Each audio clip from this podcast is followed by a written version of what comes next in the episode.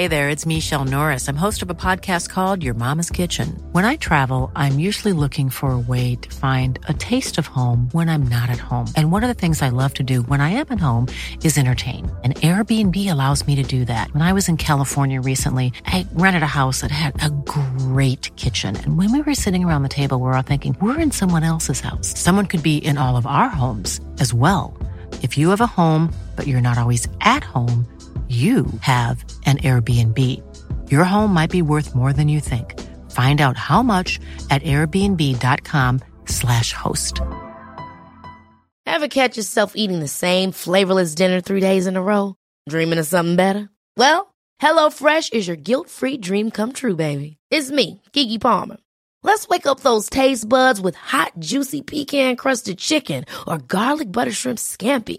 Mm. Hello Fresh. Stop dreaming of all the delicious possibilities and dig in at HelloFresh.com. Let's get this dinner party started.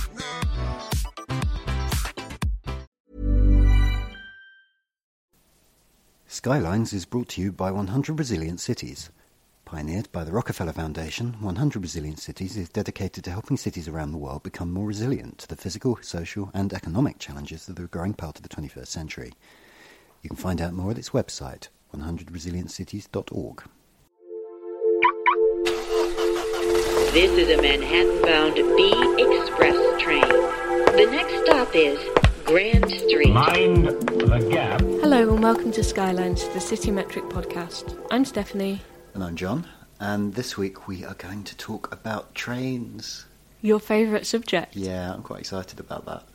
What I thought I'd start with is Have I ever told you about my disastrous interrailing trip that I went on in 1999? At the, I don't think you have, John. Do you know how old I was in 1999? You would have been, I can't remember which end of the year your birthday's at, but you would have been 8 or 9, right? Yeah, I was nine. Yeah, so. So I was nine years old and you were interrailing. Yeah, not for very long in my defence. It didn't, didn't, it didn't take. Why? You know the way that in any social group dynamic, you really need someone who's going to be kind of not the leader exactly, but someone who's going to be like, "Come on, guys, we can do this." yeah.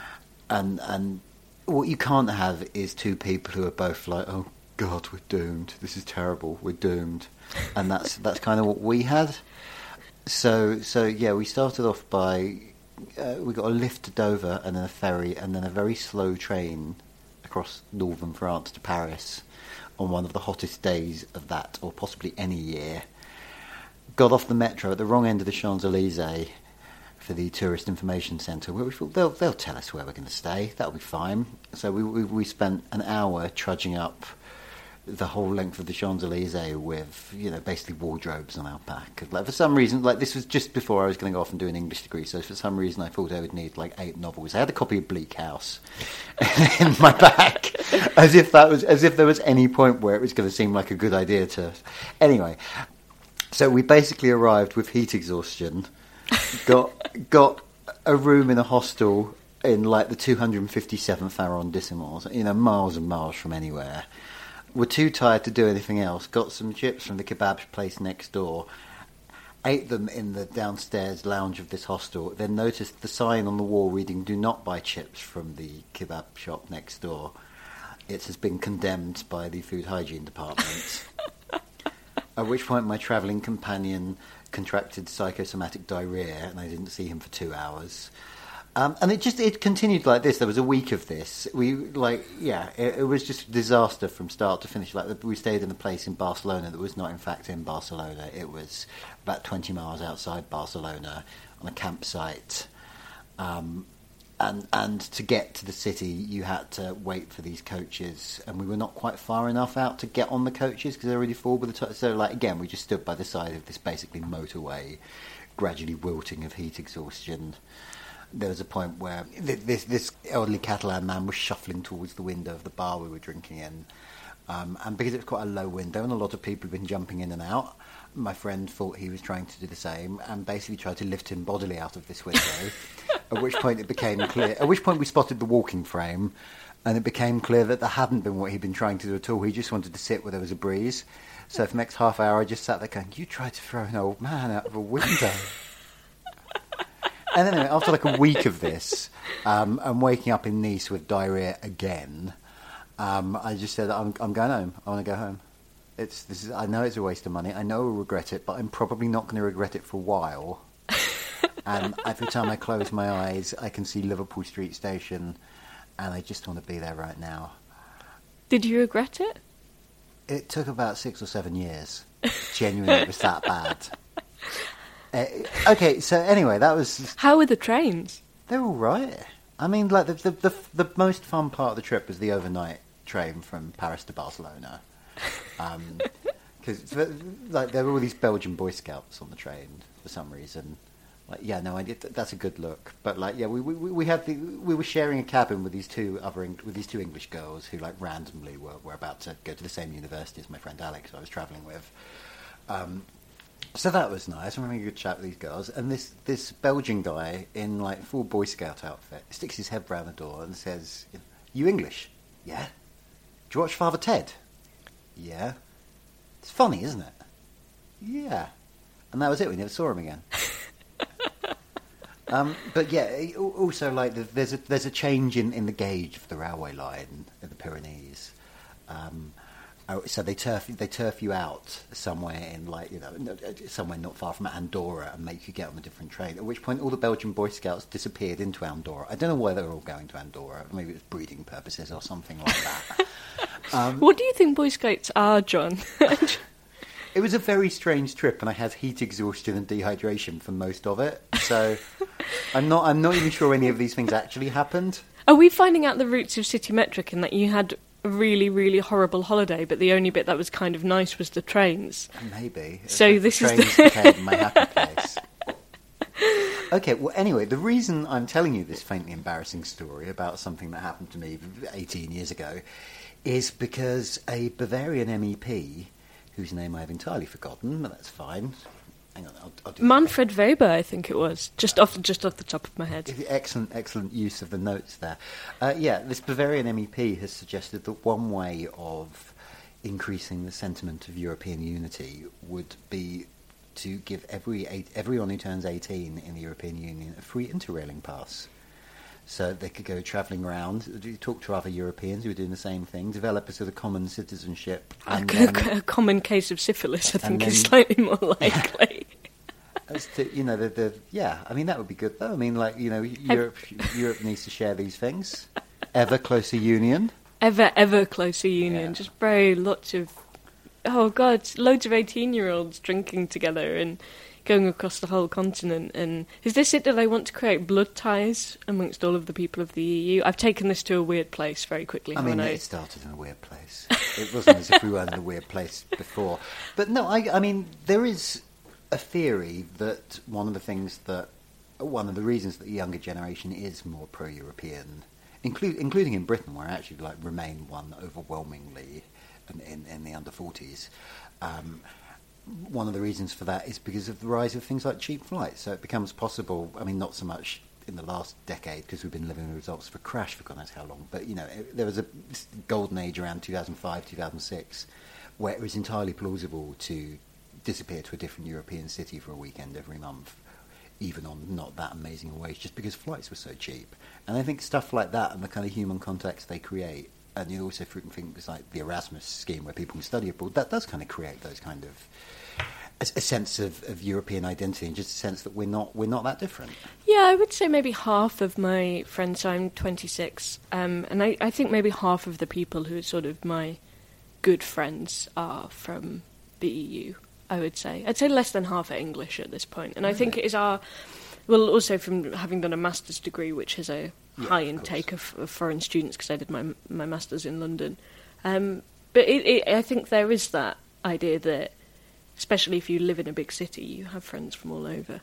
Um, it is, it's not the case in the town where I'm from, but in London it definitely is. No, I mean this is this is one of the weird things uh, on the day after the referendum is I kept suddenly remembering friends of mine who like it suddenly wasn't clear if they were allowed to stay in this country, and, then and I don't think of them as foreign; they're just my friends, you know. Yeah, I've been doing a lot of helping people revise for their citizenship exams. I've been struck by that as well because like, a, friend of mine who's um, uh, she's half Dutch, half Indian, grew up in Brussels, Uh, but she's been in Britain since she came to do her degree in like '96 or something. And you know, her first impulse was right. Well, I've got to get my citizenship now. Which you know, in some ways, that's reassuring. In other ways, you're kind of thinking, God, I'd be running for the hills at this point. I'd just be thinking, like, well, screw you guys. But, I mean, I'm, I kind of think that now, and I don't have any other passports. I mean, You're going to go live in, I don't even know, Scilly Isles yeah. and oh, independent Essex. But, but okay, so based on our anecdotal evidence of two people, we think the scheme could be successful from a cultural angle. I, I think it, I think it'd be very popular. But you know who won't be included in this scheme? Is it the British? It is, yeah, it would be the British because, like, if it does ever happen, we're gone. We're not, we don't get to do this. So basically, once again, taking back control means taking away our rights. So, thanks, UKIP.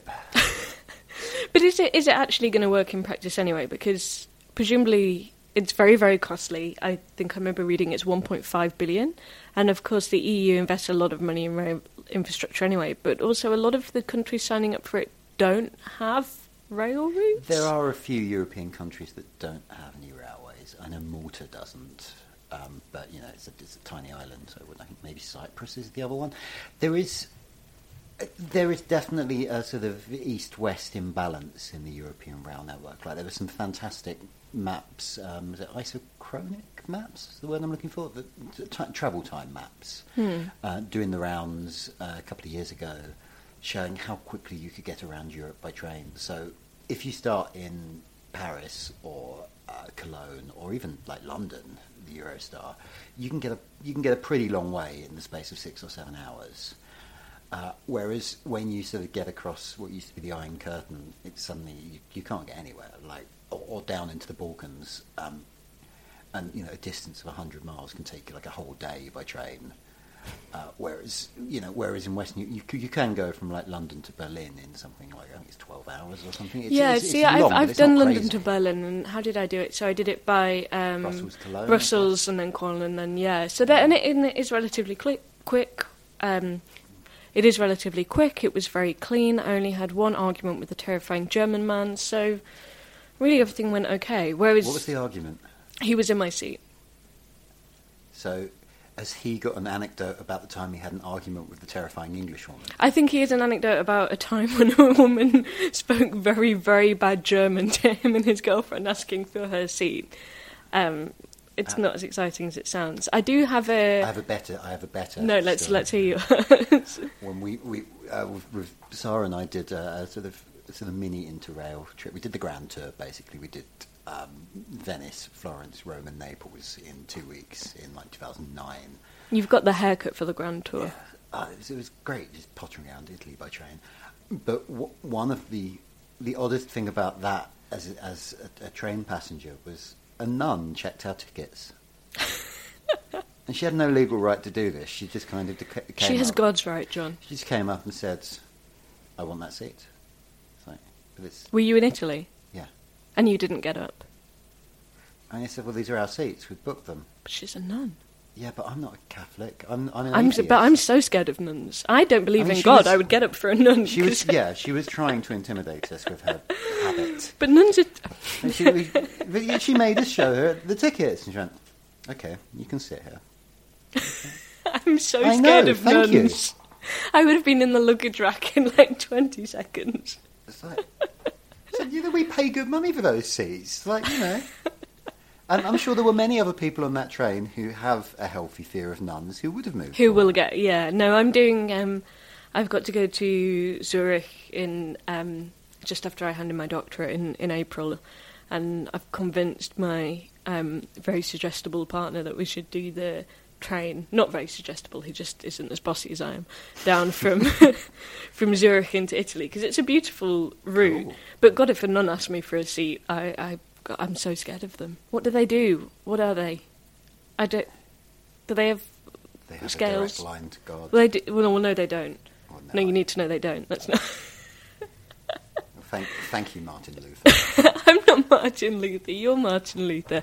Have I ever told you about my bus journey in Lithuania story while we're doing stories? okay, tell me about the Lithuanian bus journey. Well, nothing. I mean, no one got dysentery or whatever it is you got, and nobody had to try and hitchhike outside Barcelona. But um, I just I don't know if you've ever visited Lithuania or Estonia. Um, but the first thing, I mean, the, it feels very ex-Soviet as you would expect it to, but also Lithuanian as a language is not similar to the European languages you learn in school in Britain.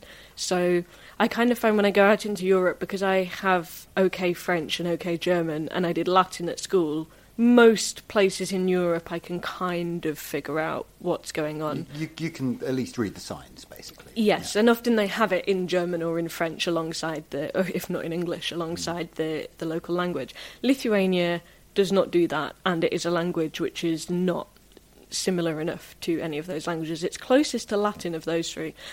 So I arrived at this little airport in Vilnius and had to get a minibus to Druskininkai, which is I think the best way to describe it is a kind of Russian Center Parcs. It's a spa town wholly full of Russian families on segways, was my experience of it.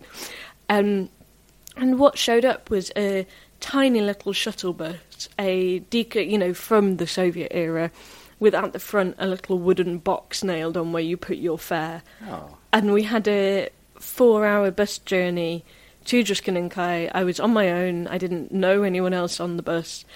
I don't speak any Lithuanian.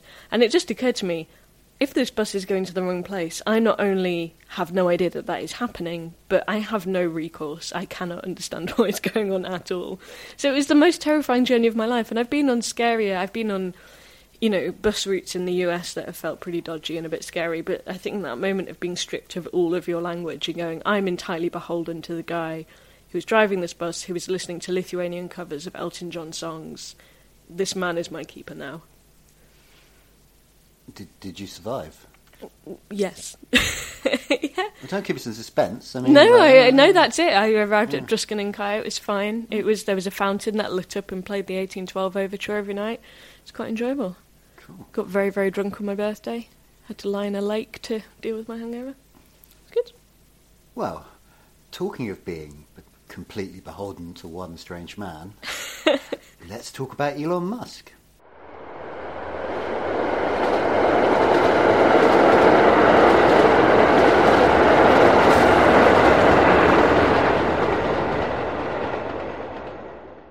Hello, I am Alex Hern. I am a features writer for the Guardian Technology section. Hello. So, we are going to talk about the Hyperloop. I hate the Hyperloop so much. Why do you hate? It's amazing. It's going to be really fast, and it's definitely real. Let's let's let's start with the basics. Like you know, what what is a Hyperloop? What is a Hyperloop? A Hyperloop is a fever dream uh, that Elon Musk had about three years ago. Elon Musk being the billionaire, playboy, and uh, entrepreneur co-founder of PayPal, uh, CEO of Tesla Motors, co-founder of SpaceX, and designer of the Hyperloop. Sounds like a pretty cool kind he's, of guy. He's a pretty cool guy. Uh, I mean, he's um, he's one of one of the gods of Silicon Valley. I think he's also he's got a third company, Solar City, although that's now technically owned by Tesla Motors. He's one of those people who has uh, made a name for himself in Silicon Valley by making bets on things that people previously said weren't possible, which is always the way to win the hearts and minds of Silicon Valley. So he's bet on private space flight, he's bet on fully electric cars, he's bet on solar power, and he's bet on the Hyperloop. He hasn't really bet on the Hyperloop. This is the first thing. Like what the Hyperloop is, is at its origination, it was an 18 page, I think, open source. He called it an open source concept. Uh, that for, means he's getting other people to do it. means he's getting right? other people to do it, yeah. Uh, an 18 page open source, uh, back of the napkin scribble for a revolutionary new transportation system, which he described as uh, a cross between a Concorde and an air hockey puck, I think. And the idea is that a uh, low pressure tube system is built between two cities, and vehicles are then fired down it uh, using a rail gun. They collect what's left of the air in front of them, push it to their base, so they float on a, a bed of compressed air, and they travel between San Francisco and LA in I think it was 72 minutes, maybe. Um, that's like 700 miles or something. It's it's a it's way. a long way, and it's it's quick and it's just a, a terrible idea.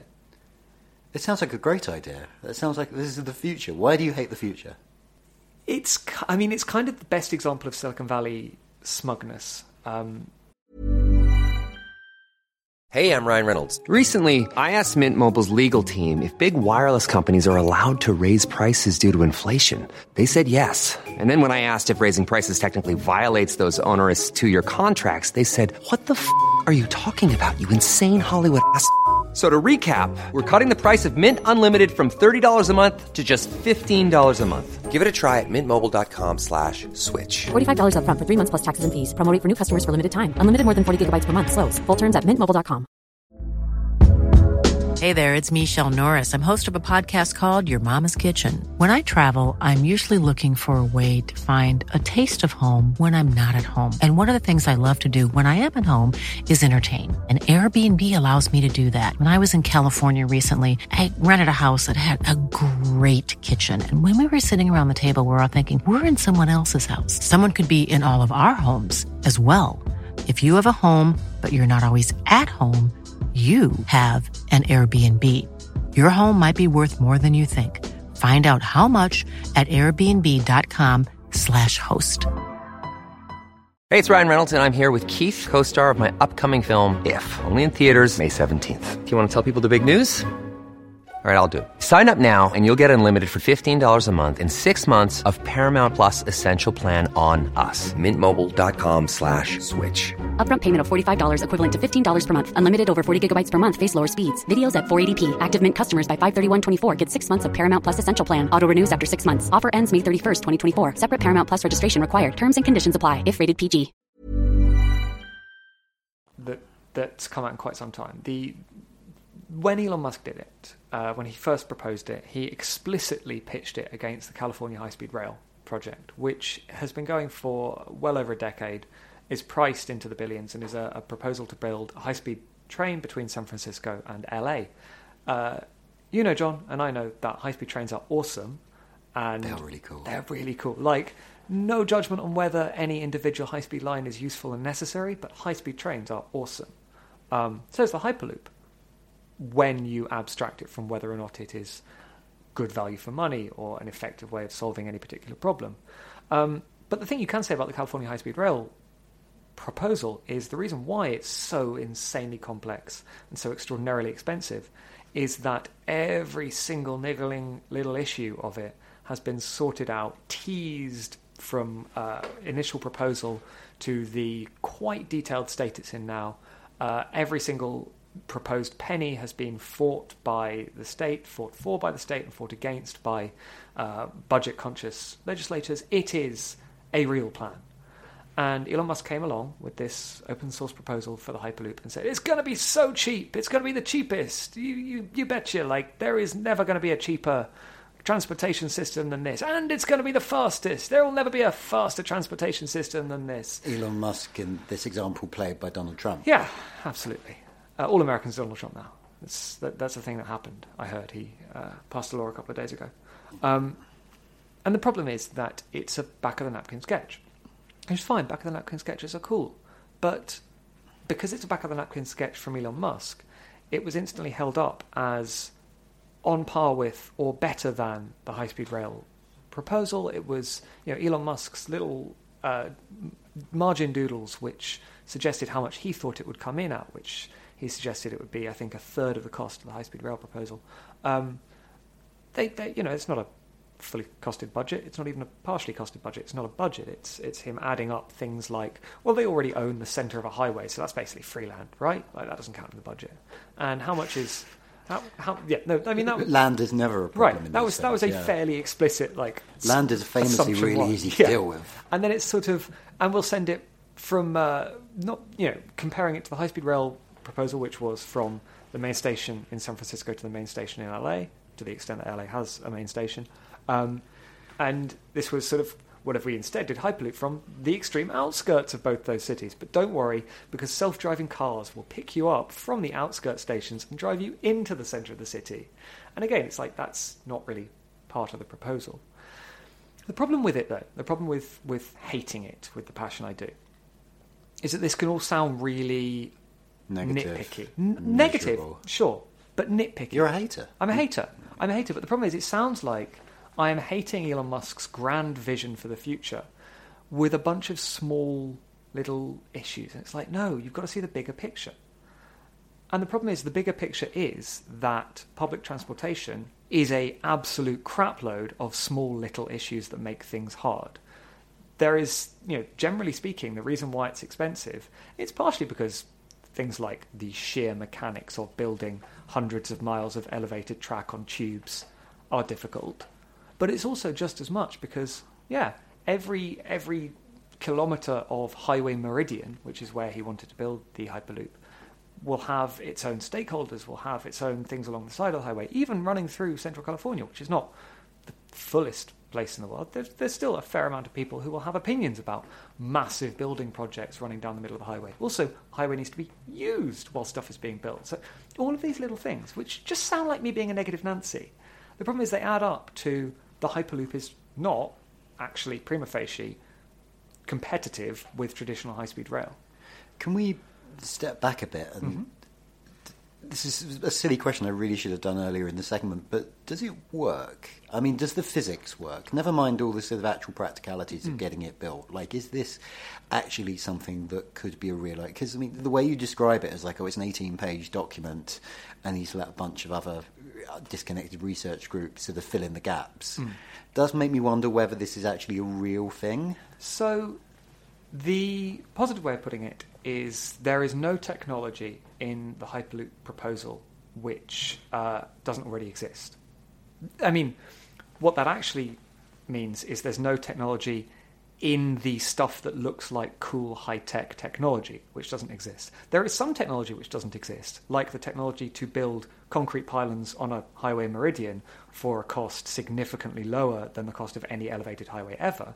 That doesn't exist. Nor does the technology to build steel pipes with uh, thermal expansion slip joints long enough to deal with the expansion between an LA summer and an LA winter, but nonetheless uh, small enough to not wreck a vehicle traveling at 700 miles an hour, nor let air leak out. Those don't exist. But what does exist is essentially railgun technology to use magnets to accelerate something, uh, and the technology to take a low pressure environment and uh, suck the air in and then use it as a bed of air at the bottom. Those, those exist. It's sort of a sleight of hand game. You look at the really impressive futuristic seeming technology and you go, well, surely that can't be real. And Elon Musk goes, no, it, it is. We, we probably can do this. And that kind of gets you away from looking at, at the concrete, at the, the metal, at the really basic materials technologies, which are where Musk's plan actually fell down. So, final question on this: what's what's in it for him? I mean, if this is just a pipe dream, pipe dream. See what I did there? um, then, what? Why has he done it? I mean, what's So, in a way, Elon Musk hasn't done it, and one of the one of the more annoying things with the way that Hyperloop exists in the world now, in 2016, three years after his initial proposal, is that his involvement with it has been minimal since he released this proposal, uh, but his name is still all over it, and that means that the companies who are involved with it, there are there are two. Th- There is the one with the completely unbelievable claims and the one with the slightly unbelievable claims. The one with the completely unbelievable claims um, is, I think, called HTT, and uh, adds on top of Elon Musk's original proposal uh, the idea that not only will these pylons be cheap, they will also contain vertical gardens. The entire thing will be carbon neutral. Rides will be free, possibly ad supported by video adverts on the inside. The network won't just be San Francisco to LA, it will be gridded over the whole of uh, the US. Um, the more sensible one, which I think recently rebranded. that's just Futurama, isn't Right, it? yeah, it's Futurama, but you know, you're sitting in a pod. The more realistic one for Hyperloop values of realistic is called Hyperloop One. I think it recently rebranded to Hyperloop One. The the wild stories with that only involve uh, alleged threats of murder between the co-founders and funders. Uh, someone left a noose on someone else's desk after an argument, but by and large, it seems to be more of a real company to the extent that they are exploring the possibility of actually building one of these things, admittedly in uh, the UAE, where these problems of sort of land aren't, aren't as much of an issue. They're, they're not being that much stuff in most of the. UAE. It's also they're not known for their NIMBYism over there. No, and- Like, and- people, people people don't tend to get rights to their view or something, Right, or exactly. And then passport. Or, also, you know. they're not the sort of place that really cares about paying way, way above the odds for uh, an underperforming transit system, which will nonetheless look super cool and futuristic and be the first in the world of its kind. So I, I have no doubt that actually, at some point, it will be built there.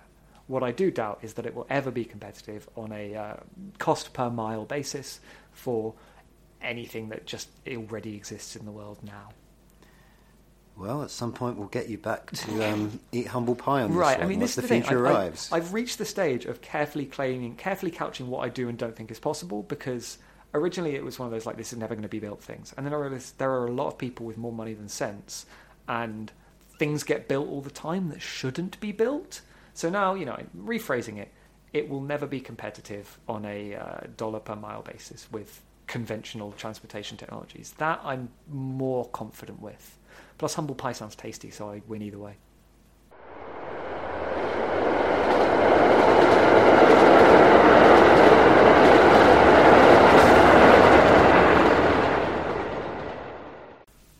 Okay, going back to the bus thing, I want to tell you about an actual cool bus. Okay, what's the cool bus? The cool bus is any trolley bus. This is, I think, my favourite mode of transport ever is an electrified bus, which is one of my favourite things about going back to Switzerland is I get to take buses that are also trams. Okay, tell me of this wonder of a bus that is also a tram.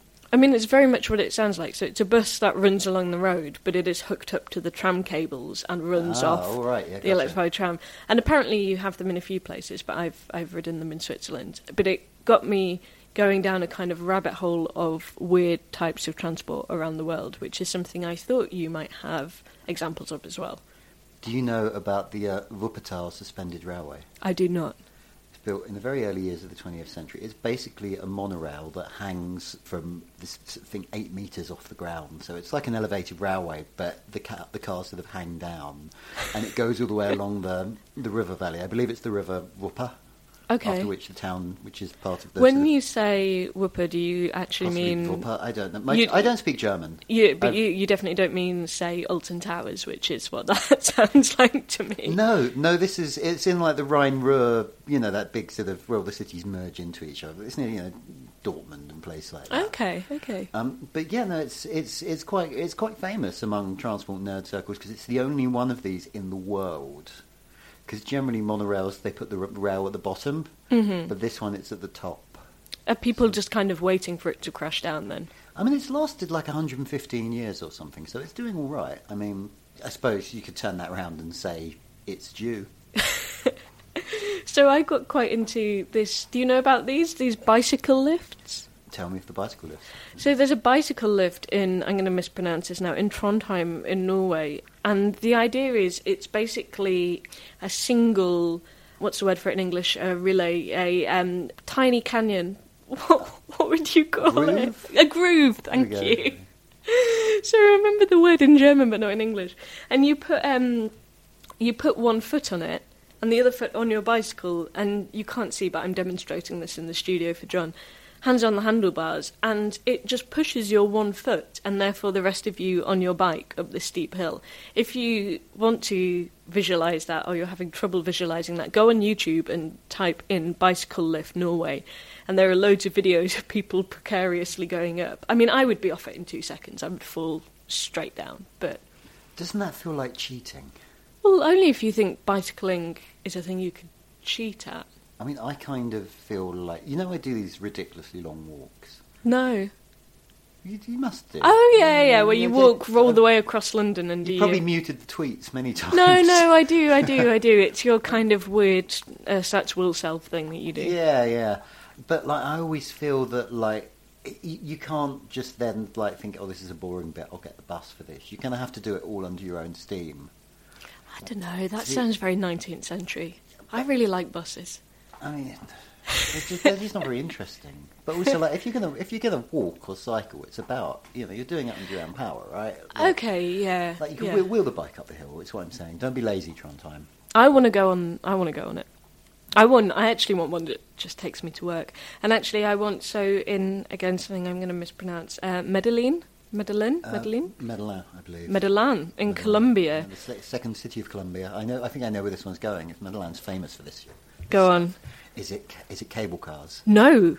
Not cable cars. Okay, you tell me about the cable cars, and then I'll tell you about this. Oh, well, no, this is quite a big thing in lots of uh, South American cities. They have um, cable cars, kind of a key part of the of the metro network. Like they act as metro stations, because, like you know, if you you think if you built a city up a mountain, this is often the easiest way of getting people around it. Like it's quite low capacity. It's not like each of these things can carry like thousands of people, but nonetheless, to get from like up the hill to down the hill or whatever, it's the quickest way of doing it. So yeah.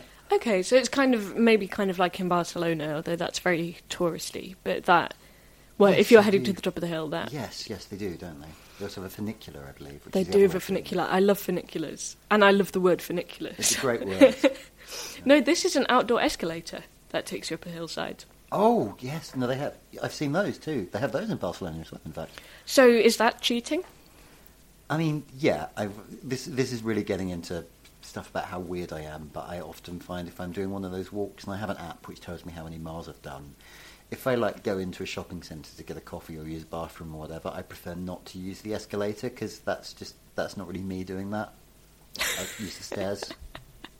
Okay, that's that. I think is real commitment. That is admirable. I have a problem. Yeah, you have a problem. Um, Did you see the other big transport story of the week?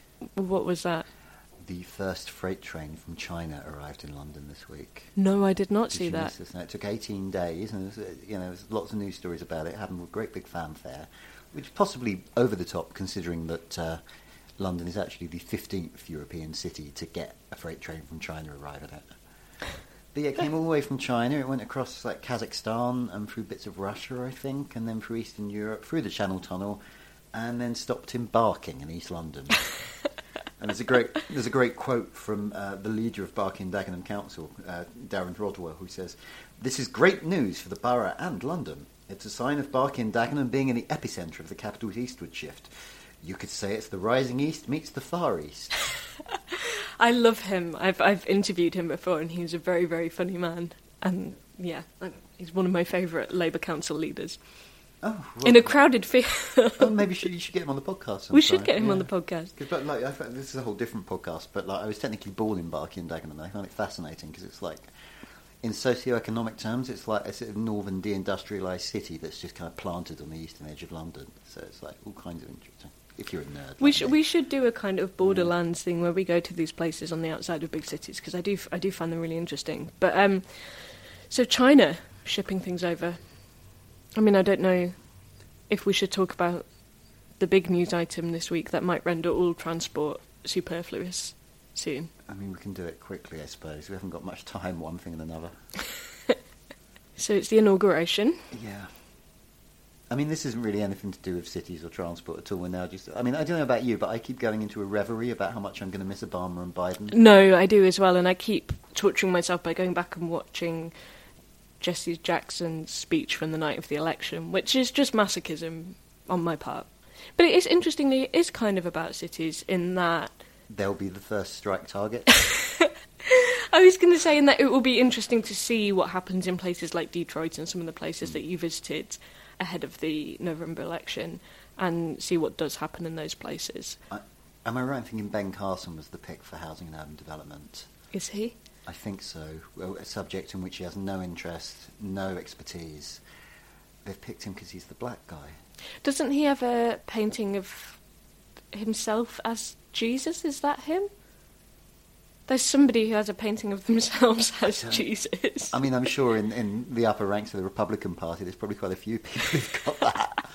Do you um, think Ben Carson would give up his seat for a nun? I don't feel like I have a punchline to that. I mean, I'm just sorry. I, this is the problem with talking about the imminent apocalypse. Is it just totally wipes my brain of all information because all I can think of is like I'm just ignoring it. Like, And also, I feel like so much of the stuff that's going to come through in policy terms in the US that's kind of to do with cities and housing and urban infrastructure and, you know, managing racial integrations and things like that is going to be so crazy that you, you kind of don't want to joke in case you tempt fate to just make it real. I mean, but I mean, the US has the advantage of the federal system. Like cities are going to keep going, doing what they've always done, and like the budgets may get cut in places, but they've had to deal with that before. I genuinely think that the really scary thing about all this is the possibility that we could get into a nuclear war because someone is mean to Donald Trump on Twitter. That is or he just declares martial law and federalism stops being a problem. Anyway, we're going somewhere quite dark. We should um, Should I go back to transport very quickly just to finish? go on. Fin- finish us off on a positive note. Do you know the well? There's I believe it, or at least it tells people it's the smallest city in the world of a metro system. Go on. Lausanne in Switzerland, Is it? which has uh, a 28 station and two line metro system. Uh, for a population of about 140,000, which is about the same as Basildon or Telford. So, But but okay, I'm gonna make a.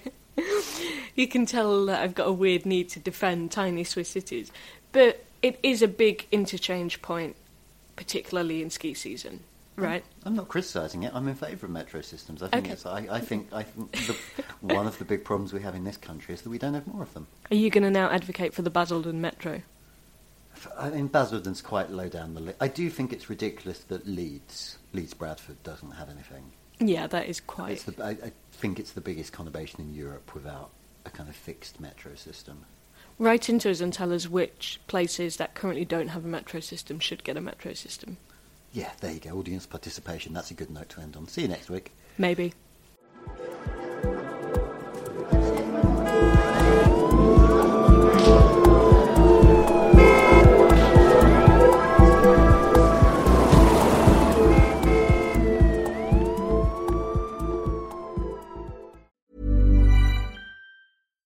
Hi, I'm Daniel, founder of Pretty Litter. Cats and cat owners deserve better than any old fashioned litter. That's why I teamed up with scientists and veterinarians to create Pretty Litter. Its innovative crystal formula has superior odor control and weighs up to 80% less than clay litter.